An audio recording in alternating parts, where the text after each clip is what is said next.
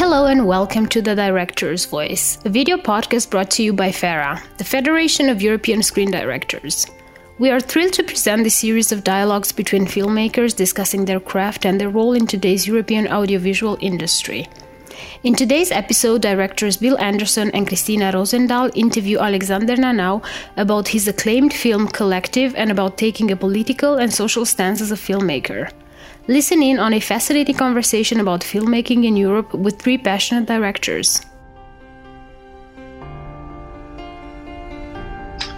Um, welcome, everybody. Our dialogue today is part of the series The Director's Voice that FERA has developed to explore the question what is the purpose of a director in Europe and the world today beyond the responsibility to entertain? And we'd like to ask this question not only from the point of view of directors with a unique voice and perspective in the current audiovisual landscape, but also in relation to the rapidly challenging, changing audiovisual ecosystem in Europe and the world the series is released on video um, uh, on the FERA website, and um, it will be on YouTube and it will be available as a podcast. Um, we are honoured to uh, have with us today Alexander Nanau, uh, the uh, director and cinematographer of the multi award winning, uh, hugely successful film uh, Collective. Um, uh, my name is Bill Anderson. I'm a director of fiction, film, and TV here in the UK, and I'm joined today by Christina Rosendahl from Denmark. Yeah, let me uh, tell you where, where I come from. I'm, I'm also a film director of feature films and documentary in Denmark, and I'm also heading the Danish Film Directors Association, doing political work for directors in general in, here in the country also very honored to have you, Alexander Nanau, as our guest today, and uh, very exciting to hear your your your to, to pick your brain. So so let's get let's get into it. Yeah. So, uh, Alexander, one of the things uh, that uh, uh struck me as I looked down the huge, long uh, list of international awards, which clearly recognised the uh, the profound humanity of the film that you made that has touched so many people um, across the world. Um, I, I, was struck by two institutions, um, the Toronto Film Festival and the Oscars. And the reason why was because both these institutions nominated the film not only for Best Documentary, but for Best International Film. And it seems an example that they recognize that the director's voice can transcend what's arguably the biggest genre divide in our in our world, which is that between uh, documentary and fiction. And one of the big differences between documentary and fiction films is very obvious at the end of a film, where uh, in feature films the credit list goes on for ages because there are so many people involved, and in documentary there are very few. Um, your credits are sort of absolutely tiny. But I noticed at the end of Collective, you actually singled out a specific credit amongst the three or four credits that uh, you gave yourself and your team for dramaturgy. And I, would like to start by asking you, as um, you know, because this film was nominated for Best Film as well as Best Documentary, what does dramaturgy mean to you? And what was your experience of it on this particular film? Mm-hmm. Yeah, first of all, thanks a lot for for inviting me. It's uh, I'm really pleased to talk to you, and uh, yeah, I, I, I, was looking forward to this. Um, dramaturgy, I think you know, documentaries are basically for me, um, and that's maybe also why I I do my own camera work in in in my films. You know, it's reality, but it's the way you look at reality. It's the details you depict from reality. Um, and for me, it's always very important in my films to work on dramaturgy in order to um, find the best representation in film form uh, of what I've been going through while making the film and passing that on to the to the viewer. So I want the viewer basically to um, have an experience that resembles, for sure, in one and a half hours, uh, and uh, in a compressed form, for sure, but that resembles basically not only my emotional uh, experience, but also um, an experience of uh, growing, of um, learning from other people's lives, and uh, of you know self discovery in a way for, for, for the viewer. Uh, and for that, you need dramaturgy. You need to, to understand how you tell a story uh, in order to um, give the viewer this experience. In, in order to, you know, we are still, you know, even if you're a documentary filmmaker, you're still a, a storyteller and you're still, uh, you know, a Svengali that needs to work uh, with the tools uh, of um, basically with the same tools as a fiction film, you know, because for me in the cinema, there's no difference between fiction films and documentaries. My experience as a viewer has to be, uh, you know, a, a full life experience. You know, it's something that I think about maybe when I leave the theater. That that was, you know, there was fiction and that was documentary. But I think that during the experience, it has to be so uh, authentic that I don't think about if it is fiction or documentary. It's just my own intense experience as a viewer with a story in a in a dark room. And I think, uh, Alexander, could you? It would, it would be nice for us if you could also for the people who maybe hasn't seen your film yet. We're talking about the film Collective uh, which opened uh, last year, 2020, uh, during the pandemic, the year of the pandemic. Would you just tell us in short what, what the story of the film is? Yeah, it's uh, it's always hard to say what it is about because it's so multi-layered. So uh, it's a story that starts from a, a, fire that took place in a popular club in in Bucharest, a music club. Uh, and uh, in its aftermath, many people died in hospitals. Uh, and the film basically is shadowing the work of journalists that uh, uncover the lies of authorities and doctors um, that they can treat these burn patients when in fact they couldn't, and uh, they, you know, they prohibited their transfer into proper burn clinics in other European countries and killed them basically. Uh, and the film depicts the work of investigative journalists that really fight with uh, with authorities, with politicians uh, that try to dismiss their investigation as fake news. But in the end, they find out that um, you know Romanian hospitals are full of uh, hospital bacteria that also killed this this burn patients, and that the state had known it for years uh, through their secret service. Um, and in the second part of the film, we're following basically the same story about the healthcare system, uh, shadowing the work of a newly named uh, Minister of Health. So it's a story told from two, you know, from within two trenches of society, in journalism and and really from you know from inside the heart of power, so to say.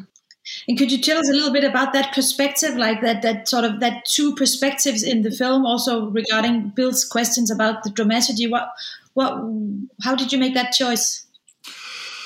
I mean, I made the choice uh, being aware that I didn't see until then any film where the main character is switching in the middle of the film, and I was not sure it will work.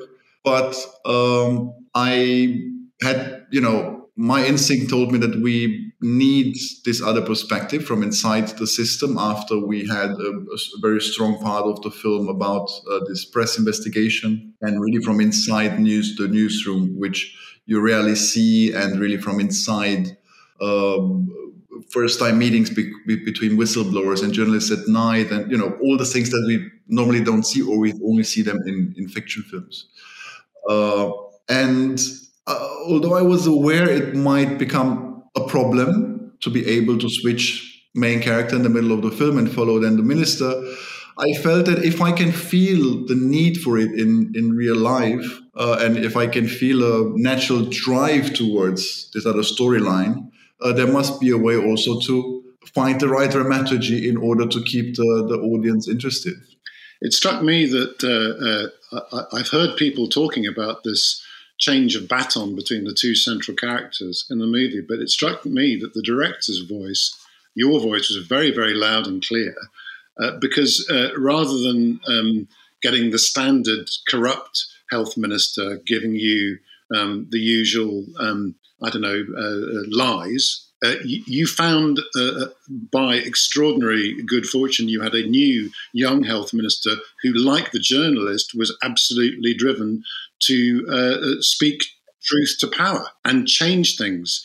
Um, and I mean, I, I, was just struck by the extraordinary thing that one of the first things um, Vlad says when he takes office is um, the first thing to do in order to regain, regain trust is stop lying, which is one of the most profound political statements ever. But if you'd written that in a fiction film as a script, it would have been discarded as banal, ridiculous, stupid. No one would ever say that.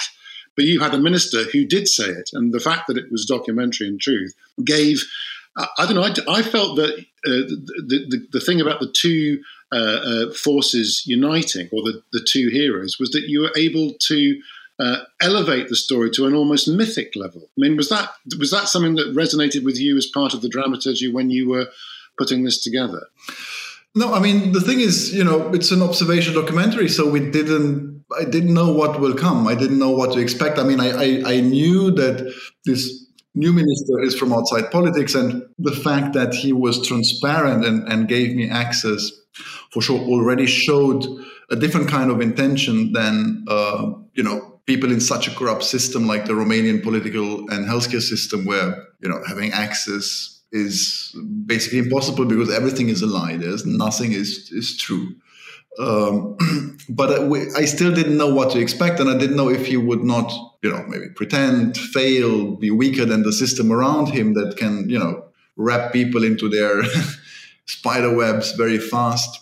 Um, so it, it was something that we, we discovered while filming. Uh, and uh, for me, for example, while making the film, you know, I'm I must say I'm not so, you know, I I don't do documentaries, and, and even this one I didn't do this documentary because I I, I think that you know we have to tell the story to bring uh, to change to society or to to portray society. Uh, for me, all the films I make are really more like um, exploring uh, human nature and exploring characters. And I was, in particular, with this young minister, I was really interested in uh, how would I cope with this power? You know, if someone would name me a minister of health or a minister with with so much responsibility from tomorrow on, you know, how does a normal human being deal with power and how do you withstand such a corrupt and such a um, filthy, basically, healthcare and political system. So it's it's the question of of the individual more than you know trying to tell a story that brings. Uh, I don't know, highlight something in society. So regarding my drive, that's the drive with which I explore the characters I film. I never think uh, that we have now to tell a story that will, you know, bring this this um, I don't know this change. And I think the documentaries many times have this problem that they try to be journalistic or activists, or you know, because even though we, may, we also we made a film about journalism, uh, I don't think that I'm a journalist, and I'm, I don't think that uh, my uh, mission is to to um, first of all to bring forward the the, tr- the factual truths. That's that's the job of a journalist. My job as a filmmaker uh, is to explore human nature. Can I just ask a little bit about that? I think it's interesting you know the, the the idea that that you as a as a director you go into the story personally investigating human nature like how would this power uh, story how would that affect me if i was in that position? But then again when you see the film um, this the sense you get as an audience is that that this is very much a film about institutional injustice about institutional harassment and not like harassment from one person to the other. Of course that's part of it but it's on a much larger scale, it's it's it's uh, yeah institutional harassment. So at what you know at what point do in the in the process did you sort of uh, commit yourselves to the institutional perspective? Was that something that came on the way shooting, or was it in the editing, or did you have that? notion from from the very out uh, from the set uh, the beginning of the film No, I think the institutional uh, injustice, let's say, is the, are the life circumstances of this uh, person during the time we filmed him. Uh, so it's basically the you know it's the context in which this person existed, uh, and and then for sure you start to dig as a storyteller and to understand you know how does how do institutions work towards uh, individual and vice versa? And what is an institution you know what is a system? We always talk about the system. What is a system? It's it's really something that is its components are still uh, human beings that uh, take decisions, and uh, the system is nothing else than the let's say the the sum of the um, life attitudes of of singular people. Um, so there's not no such thing as the system. It's always people behind it. Uh, and we see it also now, you know, because what we managed to show this this really rotten system in Romania that consists of rotten people that only lie and steal and are corrupt. We see today during the pandemic, uh, you know, acting out on a completely different scale. You know, Romania is right now the country with the most COVID deaths, and the numbers are still falsified. Although they say it's over 500 people per day that die, there are much more. Uh, politicians just you know, start political crisis in order to destroy uh, the institutions and to steal now because a lot of European funds will come into the country and to steal all the funds. Uh, so basically, they they tear apart society only to be able to steal, and they don't care about the fact that there's a pandemic and that their actions are basically killing thousands of people per week. Uh, so for sure, by showing and by following as a storyteller the way an individual copes and fights and tries to um, stay true to his own values uh, within the context of an institution, uh, for sure, it, in the end, it becomes a portrait of uh, of a society. Alexander, you talk about um, uh, basically empathy.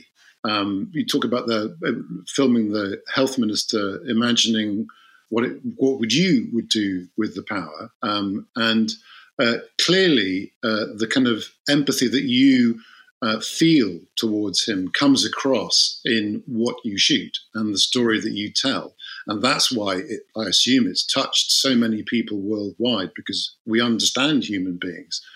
But I just wondered whether uh, that empathy that you are, that is your ethos, also uh, helps you generate trust uh, with the people you're filming, and whether that actually uh, uh, sort of uh, feeds the access that you get to people, allowing you to film them at their most personal, at their most vulnerable. Mm-hmm. Yeah, I mean, I think that that's really a thing about you know the way you build relationships in a very short time with people the way you you find uh, points of um, connection with people because everyone is different you know you have uh, maybe in this film you can see it very very clearly that there are so different people you know you have a journalist you have whistleblowers you have um, fire victims you have parents that that uh, whose children were killed by these people uh, and you have the minister. And you know being able to um, shoot observationally and you know whistleblowers we you know, we met them five minutes before we started shooting. We had five minutes to to to get them, you know, to convince them. So that means also that you have to find with every very fast uh, and to feel the people and find a very fast way of uh, winning their trust. And it's it's always there are always different things, you know, that that um, with the journalists that are always because they're journalists right they're always skeptic. Uh, in the beginning they even thought that i'm maybe you know working for the secret service and that's their new way of infiltrating their newsroom.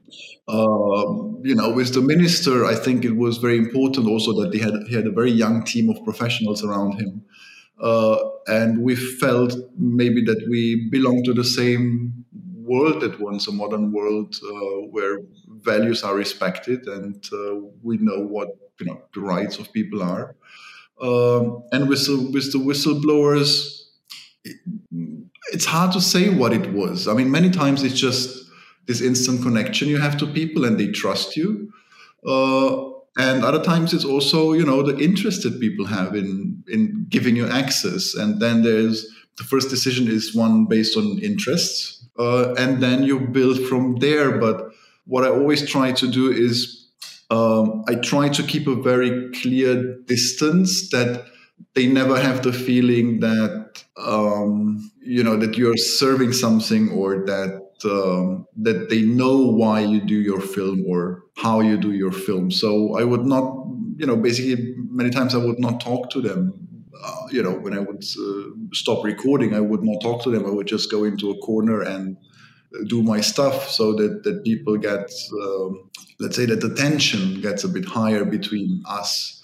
And it, uh, so, you know, it's not, it's not something about becoming so friendly with the people that they accept that you film them because then you don't get anything. You don't you just get you, you there's no then there's no tension on on the things you film. It's just uh, you know uh, friendly people that accept it that uh, you all will be nice to each other and film nice things you know and that's uh, you can see it many times in films that you know they don't have tension because the relationship is too close between the director and uh, and the subjects uh, so yeah, coming back to your question, it's it's so different from person to person, but it's maybe something that you develop, you know, from film to film. You develop a better human instinct about how you connect. But you know, for me, in the end, it's always about the projection I have on people and how I see how it will be on a canvas. So I always check, you know, if there is authenticity. So authenticity that lands on the canvas is the most important and that's how I can also see how if my relationship to them is the right one for the film. I never go for a relationship that is right for, you know, for us as maybe people that will become friendly with each other. It's always about do I did I do the right choices so that what these people have to give and what lands basically on the canvas is authentic? Can i just dig into that a little? It's just i'm just getting curious because it's it i think there's a lot of of uh, filmmakers that believe that you have to create a big kind of existential relationship to characters that you will follow and that uh, and that applies for for kind of cinematic documentary filmmakers whereas um, journalists, um, we, we may we may believe that that the way they work is is much more uh, quick and um, uh, result oriented and not creating a relationship in order to get the information that they need. But it seems to me as you as when it's just when you talk about your work that you that you are actually kind of not manipulating, but you're you're going after some sense of of distance to the to the subjects in order for uh, drama to um, occur. Is is that right? And also the next question. So, what do you give them in in exchange of a longer relationship? Is it clear uh, rules of the game, or is it uh, your own um, uh, your own clear driving force for the project? What is it that you give them that that exchanges back uh, their trust. Mm-hmm. Yeah, I think that the the distance is maybe well described if we if we think about it as the distance you have to keep in order to leave space for the viewer to come in into this relationship because in the end you want the viewer to feel that he or she has their own relationship to the character. So if your relationship is too close and you can feel it in the footage and you can feel it on the canvas and you can feel that there's a filmmaker that has this strong relationship, uh, then there's no space for the viewer. So you don't give him any chance to be basically the one experiencing this relationship to the to the character on the canvas as his or her relationship to the you know. So that means they can't can't really identify because there's this storyteller that is always you know is always there. And that's also what I, I, what i do also with the camera work. I always try to find the best way to film things so that you don't have the feeling that there's some that there's someone chasing life that there's someone basically manipulating a camera or running after life. Uh, so that's a very important thing for me to to when I think about this distance, it's always the distance that is needed for the viewer to have space to get into the you know in between me and uh, uh, and then what I give them in the long run, it's it depends also again, you know, from from character to character. Sometimes it's that people just want their story to be told and they trust you to to be the one to to see it and to see it objectively. Uh, other times, it's a total risk, you know, people because you are very powerful, basically, uh, most of all in the editing room. Uh, and that's a good question, you know, why why do people take this risk to give you all this power over their image, you know?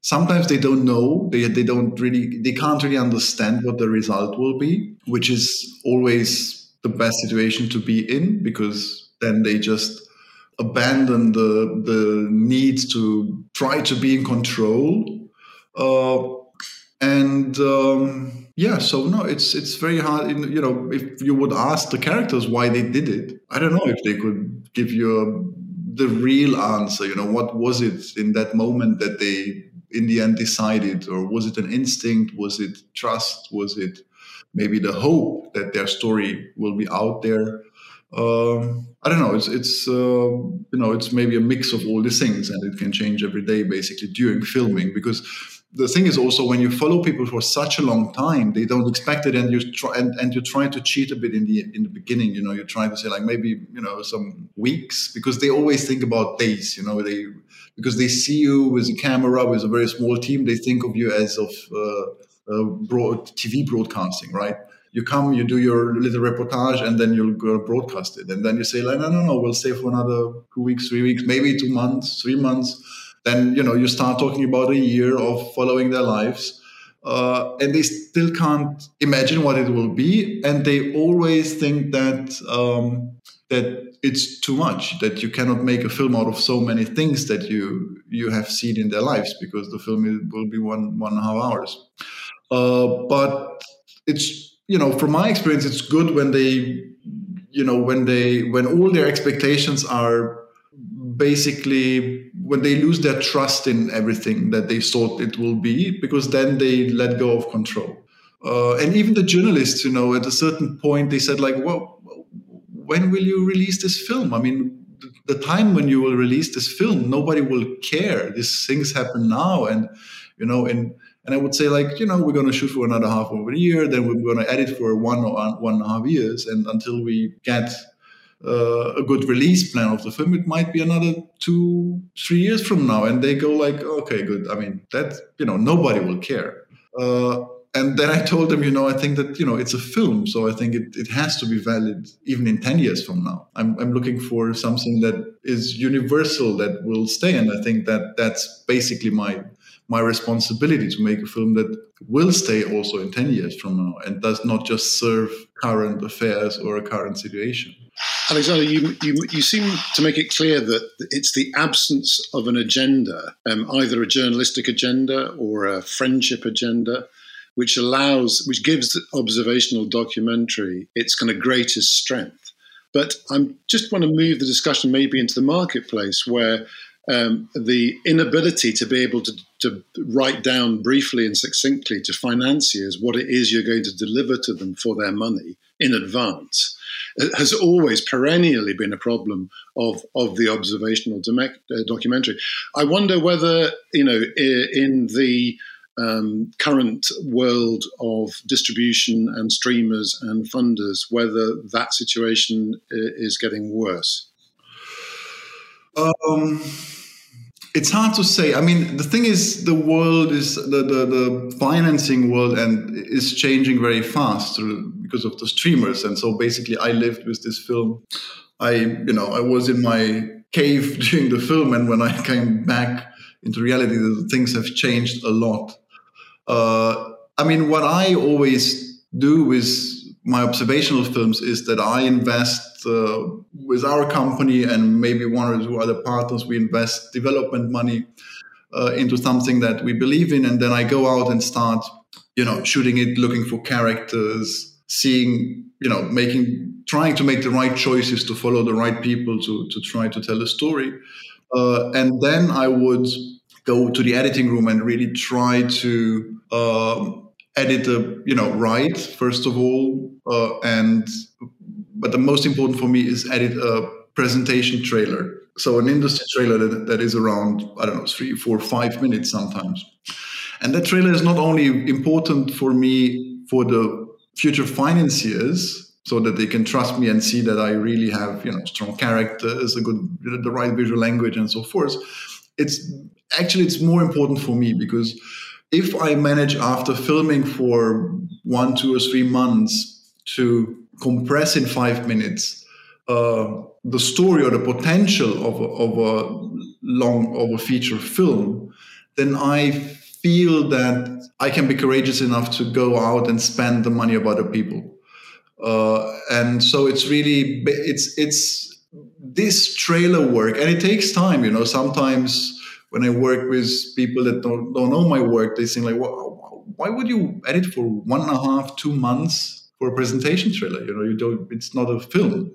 Uh, but it's not the, the, thing. I really need to understand the details of it and to, to really feel already in this trailer that I'm on the right track. I, I did the right decisions and I have uh, the fundamentals in order to really launch a whole production into a into a, feature film. Uh, because in the end, it's um you know it's three four years maybe if it's so successful you have to spend another one and a half or two years with releasing it like because now with the pandemic it took one more year to release it basically because of the pandemic so it's a lot of time out of your life so you have to i, I feel i need to build this fundament to um, to be sure that I know I, I want to do it. It's, it's the D, it's the DNA of the project. Yeah, yeah, and that said, you know, it's uh, for sure. You go until now, you you know, you go to your film funds with it. Um, although I think this is the first film I did. Yeah, it's the first film I did that was financed by the Romanian Film Fund. All my films that were also very successful, they never found uh, funding worthy. Uh, then for sure, what I also do, I I was lucky to be invited with my last two films uh, at the IDFA Central Pitch, which always was, I think, the most important point of the project to be launched on the international stage and also test, you know, the waters with with uh, an international audience because in the Central Pitch at IDFA, if you know it, it's you know it's this arena where you have basically the industry there and people from all around the world that are watching the pitch and then you can really see like is it working is it universal enough and so forth. And so that was the financing model. But for sure, now we are living in a world where um, the streamers have most of the money and need content.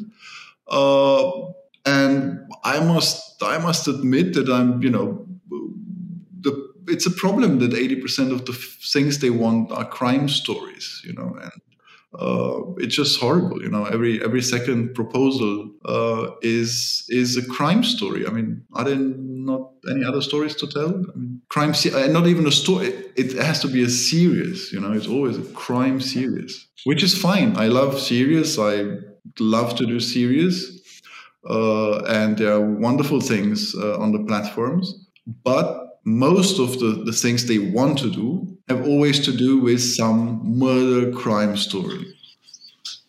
Okay, so I will just uh, uh, rise or draw a balloon down and say that we we have to we have planned to discuss the streaming services and how that affect the uh, the artistic landscape of the director for uh, a little later in this session.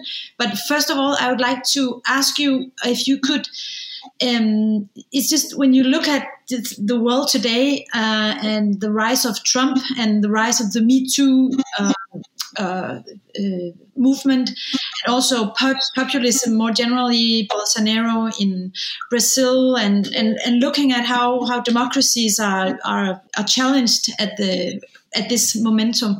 Do you think, you know, or do you think that your film created a momentum in Romania um, when it was released, or or did your film propel a, a momentum that was already underway? And and either way, how how did the how did the film sort of um, grab the the zeitgeist and and uh, and and and created the change that has also come out of the film's um, release? Yeah, I mean, it's not easy to measure that, and I don't think that um, I'm not even sure that you know a film um, should try to do that or create a momentum in the you know I think that a film has to work individually with every single viewer and work within him in the in the next years of his life. Um, but it's it is for sure a story that um, represents basically in a nutshell the you know the worldwide problem of populism and corruption and the lack of humanity basically that that, that comes uh, with it. Uh, and for sure, we have seen it in the pandemic, right?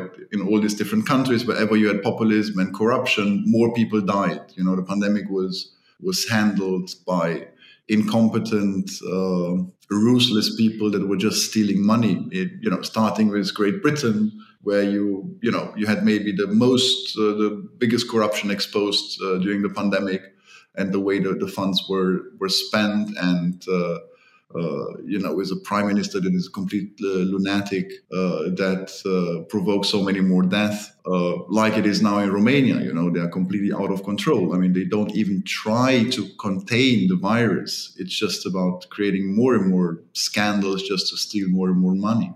Um, and as you said, with Bolsonaro, you have the same thing. Um, they, even the Senate now wants to investigate him for, you know, crimes against humanity.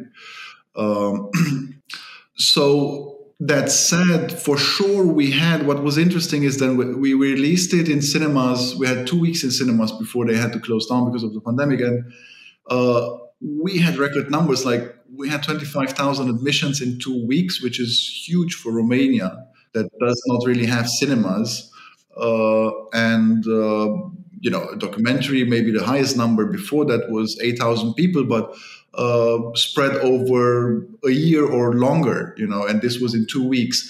And the surprise was that most of them were really young, between 16 and 30, 35. So this was really a generation that needed the answer like, do I stay or do I have to leave this country in order to have a proper life and live in a, in a meritocracy and have the chance to, to live up to my potential, my life's potential and not being stuck in such a corrupt society.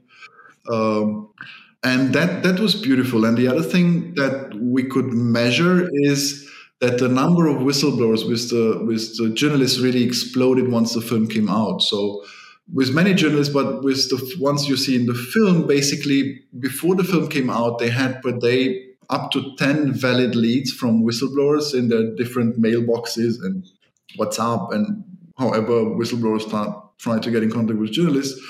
And once the film was out, that really went up to 70, 80, sometimes 100 per day. And many of the important uh, investigations they've done during the pandemic started from whistleblowers that came and clearly have seen the film or have read about the film wow. and decided to, to speak up. That is great. That is, that is interesting. That I mean, you know, I must say, I'm just going to provoke you a little bit now, Alexander, because because you, you, of course, I understand that that that you as a filmmaker, when you make a story with scenes, of course, you want to communicate directly to each member of the audience. But but are you saying that you that your films are not politically in the sense that that that that you don't care if there is created a change with your film? Um it's just it's just no yeah. i'm not saying that because i mean every you know every story i think that you tell you hope to reach as many people as possible and to uh, you know to get something out of it that is uh, you know provoking them to change something or to change themselves or to think about other people or themselves so it's automatically you want your story to to provoke some kind of change uh, and with this kind of a story that really touches upon uh, basic problems of, of the society or basic um, um, the menacing of society, basically. Uh, for sure, you want people to see things. You you want the anger that you have felt while seeing all the injustice. You want to you want people to understand and feel it. So it would be, uh, you know, not right to say I don't want these things to. For sure, I want to provoke people. That's you know, you tell stories in order to provoke people, right? It's, it's also the way you provoke yourself. Uh, but there is, for example, a, you know, in in Romania where we basically we don't have. Uh, film journalism, we don't have film criticism. I mean, the few people that write in Romania are really, uh, uh, although they are young, they are, they are, you know, let's say they are not very sharp, right?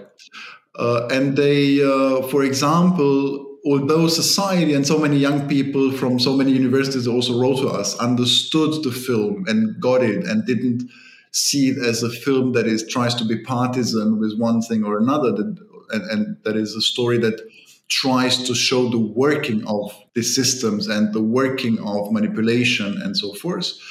Um, the people that that uh, try to write reviews of the film, it's a very small group belonging all to the same to the same group. All said that it is.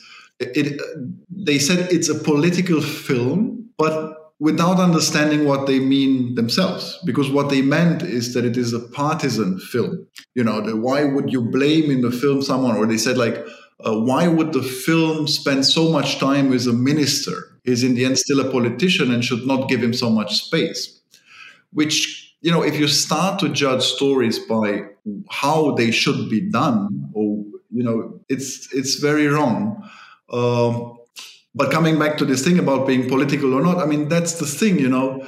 I think every story that that deals with society in any form is a political story. I mean, even thinking about society, the society you live in, and your role in it, and how you know if you accept it or not, if you want to live in a country, it's it's still a, it's already a political thought, right? Uh, so um, you know, I think films should be political, and uh, the question for me is always just how good are films or the stories you tell in provoking a thought process in, in the viewer. Or inspiring the viewer. I think that there are there are there are there's no shortage of social injustice and there are no there's no shortage of uh, criminal issues which need to be addressed by people i think what there is a shortage of is people's belief they can do something about it and uh, you know, for me, Collective is an extraordinary film because it inspires you by showing people who do do this, and they come up against extraordinary problems, but they persist. It's right, and the people also in Romania could feel that society has changed, and uh, as you said. Um, you know the, the film came basically already on on on a process of change and you know just hell you know was one element in it and um, but at the same time, as society is changing, as the trust in journalists is different, as journalists become better and better and more professional, and there are more and more investigative journalists that are independent and great, most of all young people in Romania. Uh, the problem is that the, the you know the politicians, the corrupt ones, also change uh, in the way that they understand how to trick people. You know, uh, and um, for example, there was an embargo. You know, they they control most of all the uh, main media outlets in Romania by bribing them with COVID funds. That's what they did at the beginning of the pandemic.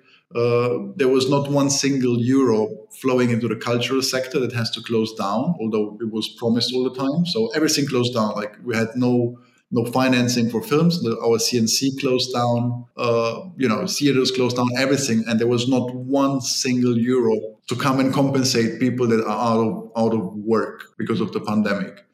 Uh, but at the same time, they gave millions in uh, COVID funds for the big TV out uh, for the big media outlets. So basically, there was just a hidden bribe uh, to you know to, for, for them not to to report on on the way they handle the pandemic and the corruption that they were about to to, to do during the pandemic.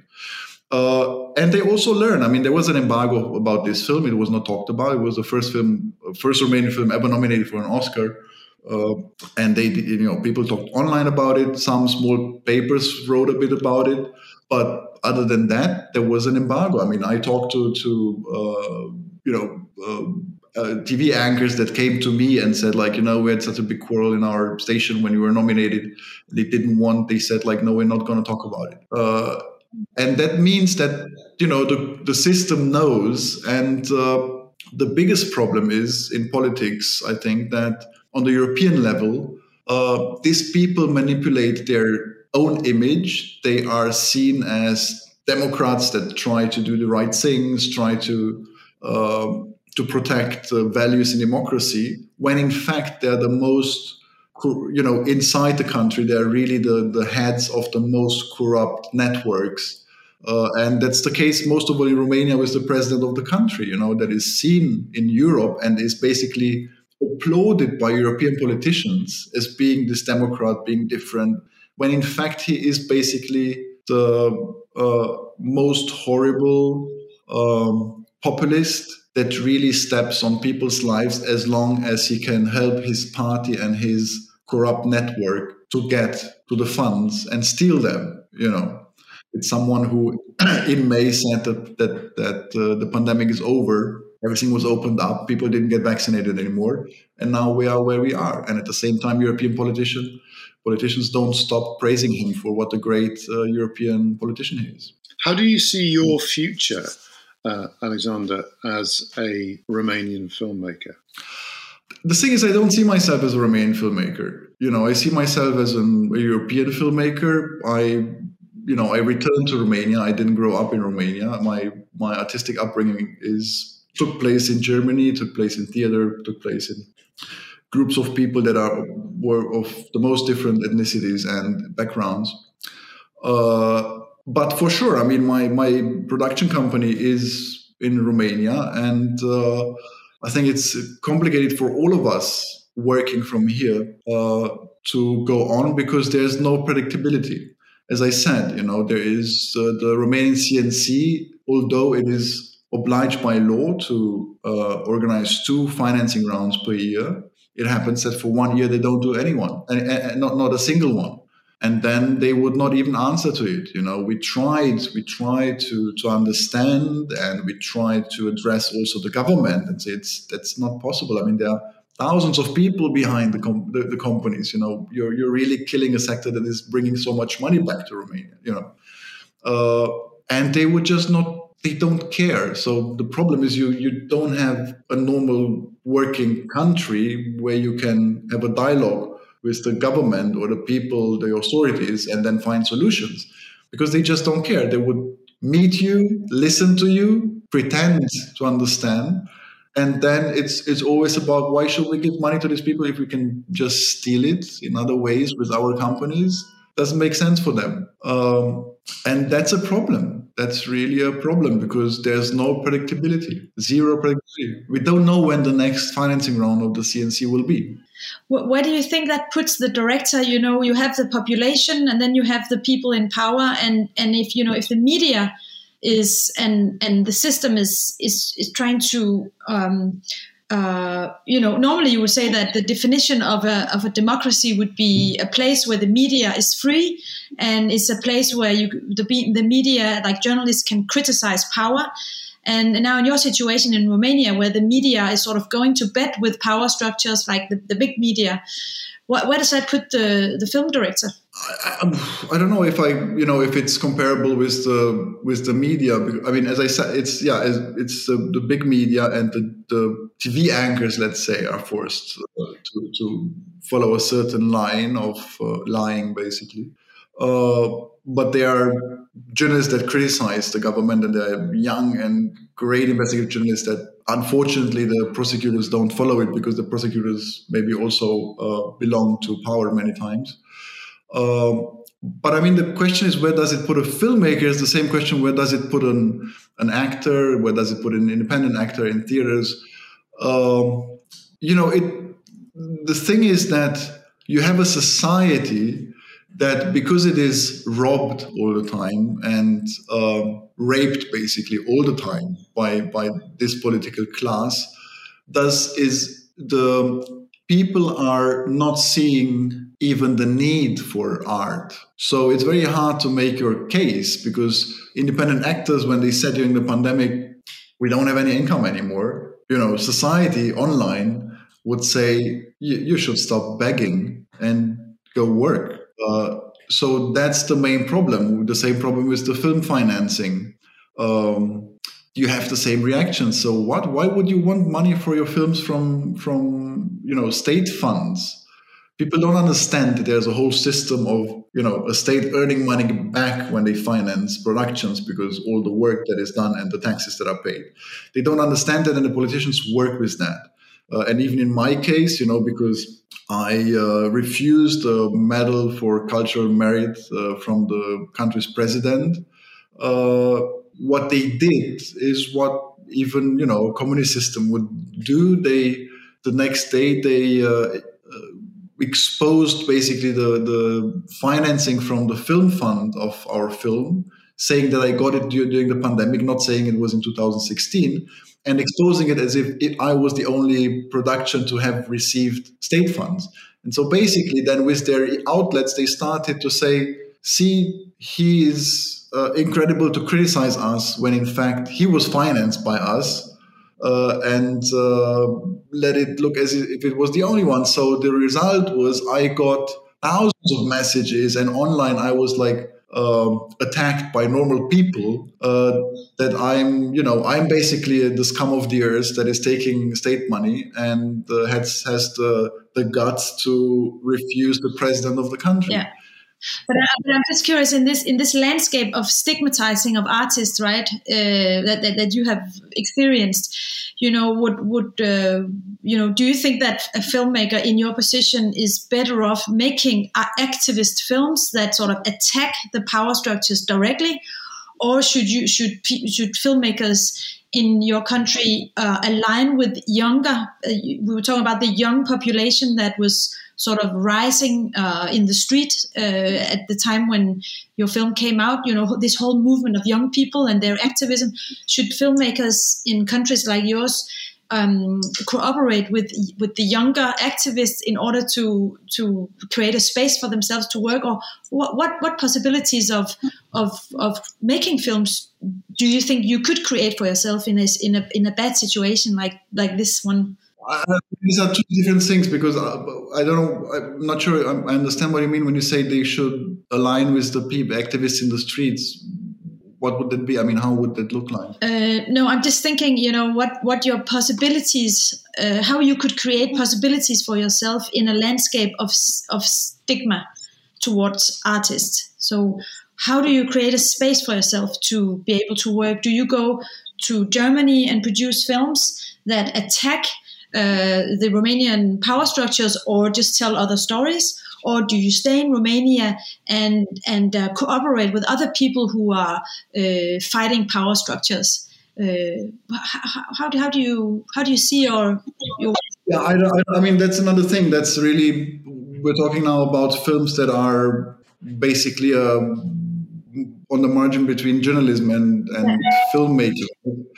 Uh, and um, I don't. I mean, in Romania, you don't really have that thing. You know, you have the fiction films where people talk about uh, injustice and corruption and everything, but they are perceived basically as um, dark stories from Romania, right?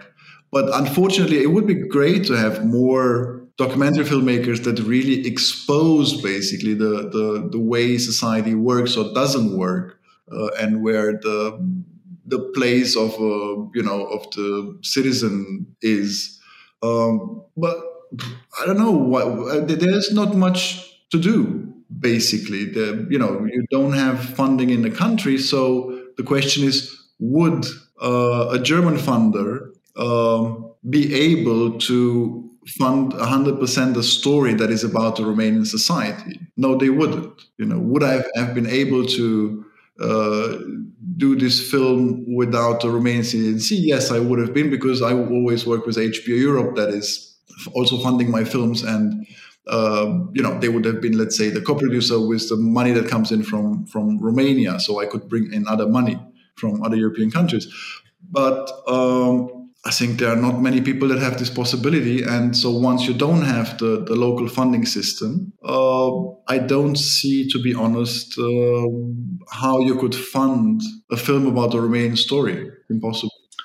Alexander, are there currently any um, uh, strands of double helix coming together uh, to form DNA of news stories, um, whether in Romania or elsewhere, for you? What do you mean? Well, when you were talking about the trailer that you um, uh, work on, uh, have you have you started making developing ideas that will form into trailers for new projects? Oh, yeah. I mean, we started developing uh, projects, but you know, one is a uh, an animation that doesn't have to do anything with Romania. One is a series that has to do with Romania, but is more uh, you know interconnected European story that uh, you know both are very early in development. And is is still for you the uh, ability to connect with other human beings uh, the primary story driver for you? Yeah, I think it's. I mean, the, the primary story driver for me is always to understand other human beings. You know, it's like what can you learn from other people? That's. I think that's. Um, that's always the curiosity that uh, propels me into a, into a story or makes me you know decide that I want to stick with the story for uh, many years. It's the let's say the the richness of the uh, of the personalities of other people uh, from which I can learn from for my own life. So it's just life experience. You know, filmmaking for me is life experience. I just decide which which life experience do I want to have next. Listen, I would like to to go back to something that you said early on um, that uh, the streaming services are um, looking for series and crime series, and uh, uh, so I, I was just I was just wondering, you know, your thoughts on the situation we have right now, where a lot of money is sort of flowing into Europe via the streaming services, and this idea that that you launched about the the, the, the business model that they have that is like to a large extent driven by fear and and crime stories like violence and and fear in in on the screen um, you know, what what do you think that the, the challenges um, for the directors inside the industry right now in this landscape? Oh, that's a very um, yeah wide field of challenges that are there.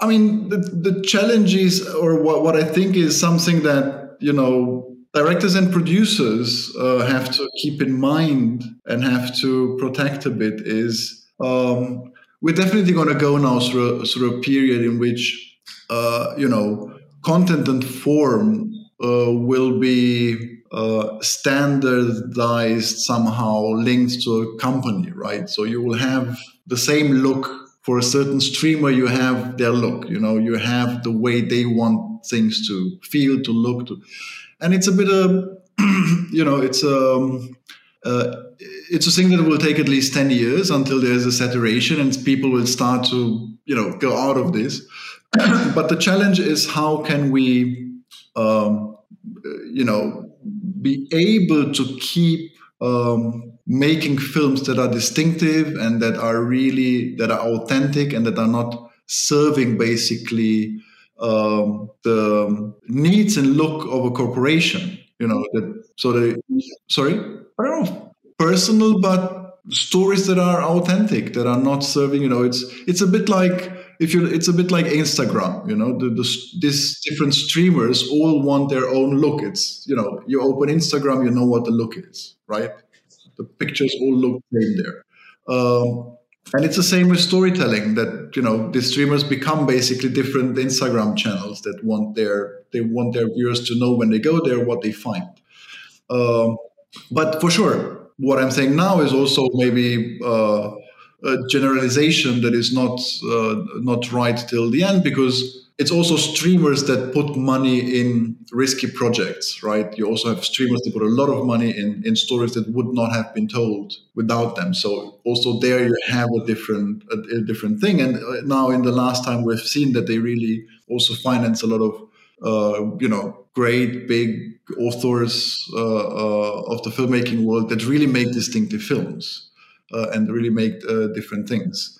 Uh, but nevertheless, I think that uh, European funding system has to uh, be able to challenge that and and uh, also offer filmmakers the possibility to to tell their own stories that do not serve many times the the numbers you know because now it's all about numbers. Will we release it pan parallel in cinemas and you know how many people watched it? And it, it's all this thing about how many people accessed it um, and uh, you know many times the greatest films uh, were a flop when they came out and now we discovered that they are basically the best films of uh, film history ever, ever, made in film history and uh, i think that is the thing that we have to protect and uh, authorities have to protect but uh, you know, in functioning systems in countries like Romania, you don't have authorities. They don't even understand why they work in the film field. You know, they were placed there, and if they wouldn't be there,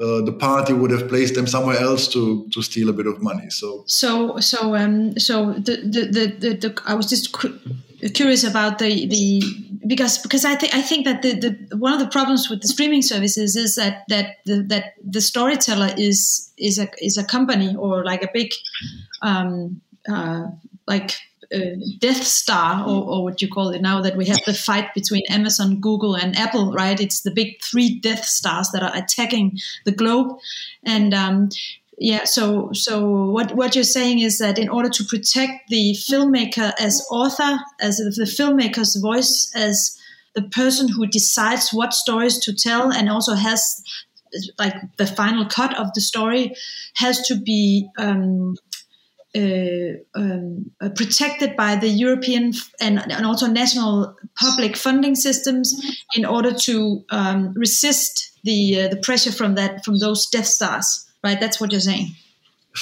Yeah, and to produce films that maybe I wouldn't call them Death Stars because you know it's uh, they have. I mean, it's it's fine. They have their roles and they they have a market and they bring in money into the industry. People are working, uh, but I think that it's important to protect independent filmmaking. That maybe the you know the people of uh, streaming services that are very uh, number oriented would at first not see as um, as valuable films.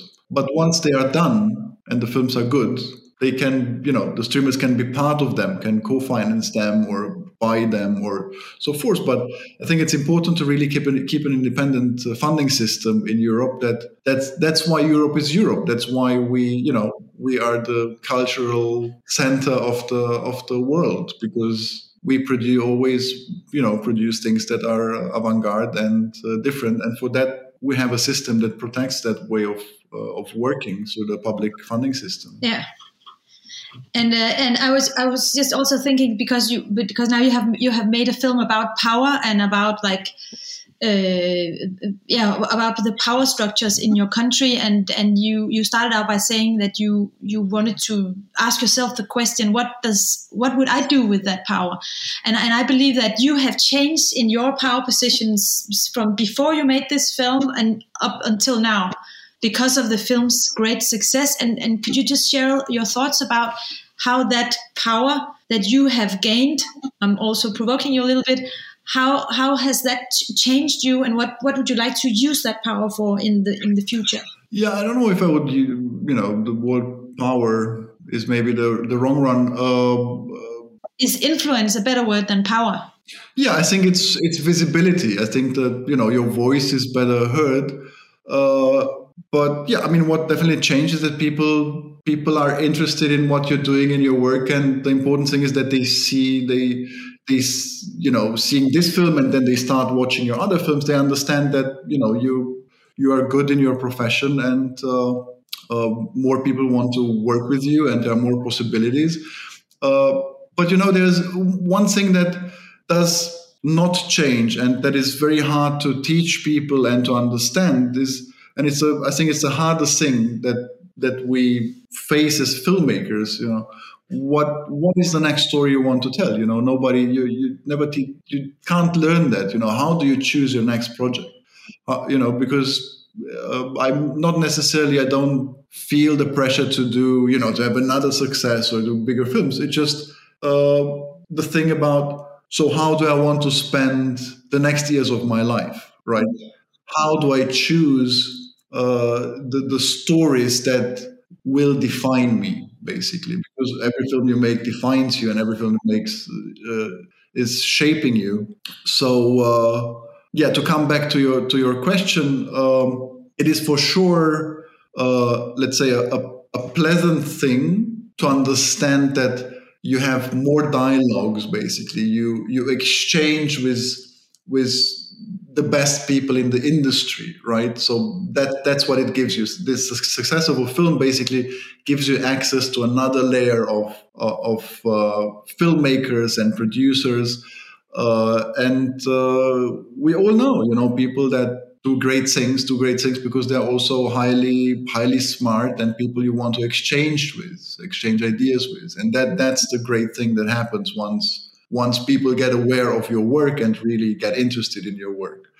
Um, but then I think you know the way you deal with how you choose your next thing is the same very private problem you have that you always had from the very beginning. And, and how do you choose? What are your thoughts right now where you're in what your work momentum now? What do you, what are your thoughts about that? They're not different from the last times I chose projects. You know, you you get triggered by something, you have an instinct for something, uh, and then you try to find out what it is, what the center of a story, of a problem, of a, of a, a project is that you can identify with where you can you you feel that you want to explore something it's very hard to put it into words yeah. yeah. independently of the success that collective had all over the world how did how did completing the film and feeling that you had expressed the story with your voice how did that affect you personally on the kind of day when you went right that's it finished it's hard to say because it's a basically it's it's a it's a process you know it's not something that happens in one day.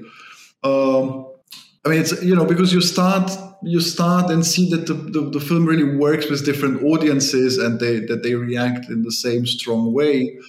Uh, and in a way, it's something that you know in the editing room because that's why you think that you have reached the fine cut because you think the story is you know is working and is expressing what you wanted to express.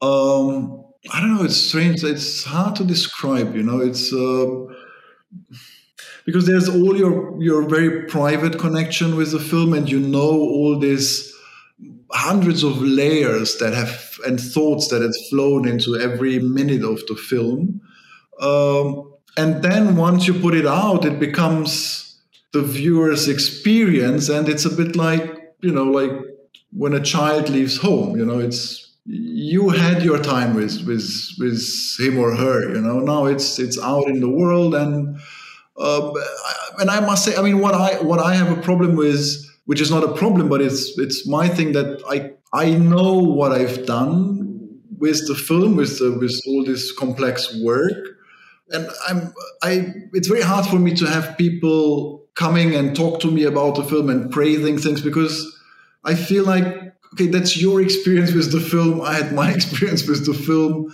and I, you know, I'm it's complicated for me to take praise let's say you know it's yeah i know what i've done i now I, I, know uh, me and my team we've done a good job on the on the thing and it was supposed to give you a, a strong experience uh, but don't come praising me for it because you know it's just my it's my job and my team's job that was our job. It's fine you know like it's i really love that you're saying this that that uh, that that uh, that, that the different you know just the clearness in what you're saying about the personal relationship to your story and then that the relationship other people has to the story that that is two different things that has absolutely nothing to do with each other otherwise, I hope that it will that it will succeed in in in grabbing people's emotions and hearts. But but that that, that you keep the, the your relationship to the film as a private thing. I really love that. I will really take that from this session. Um, that's beautiful. And maybe we could agree that the world is a better place for your film having been made, and we can enjoy it, and you can enjoy it, yeah. and we can share all that. the, the thing, you know, it's a in in the end. Um, in the end, it's a job, right? And and uh, you know everyone tries to do his or her job as good as possible, and sometimes it works out. Uh, and uh, other times it might not work out, you know. But we just try to give our best uh, and to to tell the story in the best way we have found it. So I have one, I have one, uh, Bill. I have one last question for me, and then Bill can sort of wrap it uh, the session up. But I, I just would like to ask you why do you think it was you who was going to tell the story? What what why is it you and not someone else? What is it inside you that made you pick this subject matter? If you want to share it. Yeah, at first it was just you know a, a need to understand uh, what is what was going on in, in Romania because it was it was clearly on on the brink of change and it was a change that I was waiting for since I started to go come back to Romania. Uh, and then you know the, the very private thing was being having been an immigrant all my life i was really interested in how people are that dedicate their work and life to a society because you know i never belonged to any society or I never felt part of any uh, society, and I don't identify with other German, either the German or no Romanian. Whenever someone tells me, you know, you're Romanian or you're German, I feel like, no, I mean, no, I'm myself. You know, I, I don't identify with, with nationalities, but but then I was really because because of the energy in society, I was really attracted by um, yeah understanding how people that really fight for their own society and really uh, dedicate basically uh, things to to the well-being of the of the community they, they live in. Uh, that's what, what attracted me all to all these different characters, you know, from the journalists to the whistleblowers to, to the to the minister. Just understanding how other people tick, not more than that. Thank you for that answer. Uh, Alexander, thank you so much uh, for talking to us today, and thank you so much for making Collective. Um, I think from the the title of the film, um, right at the beginning, uh, through to the last lines of the song, "We are we are how we treat each other, nothing more." Um, you have uh, articulated uh, an inspiration um, uh, for all of us um, towards a greater understanding of each other and human cooperation in, in the face of um, evil. Yeah. Thank you very much for joining us today. Yeah, thank you so much. Yeah, and we stand with you out in the world making more films. Yeah, thank you. It was it was a real pleasure. Yeah. Likewise. Thanks for listening to The Director's Voice. If you'd like to listen to more FERA content, you can go to our website at screendirectors.eu, our YouTube channel, or whatever you listen to your podcasts. This podcast is produced by FERA. As a federation of national professional organizations, we are proud to speak for 20,000 filmmakers across Europe and beyond. Thanks again for listening, and until next time, keep enjoying the works of European screen directors.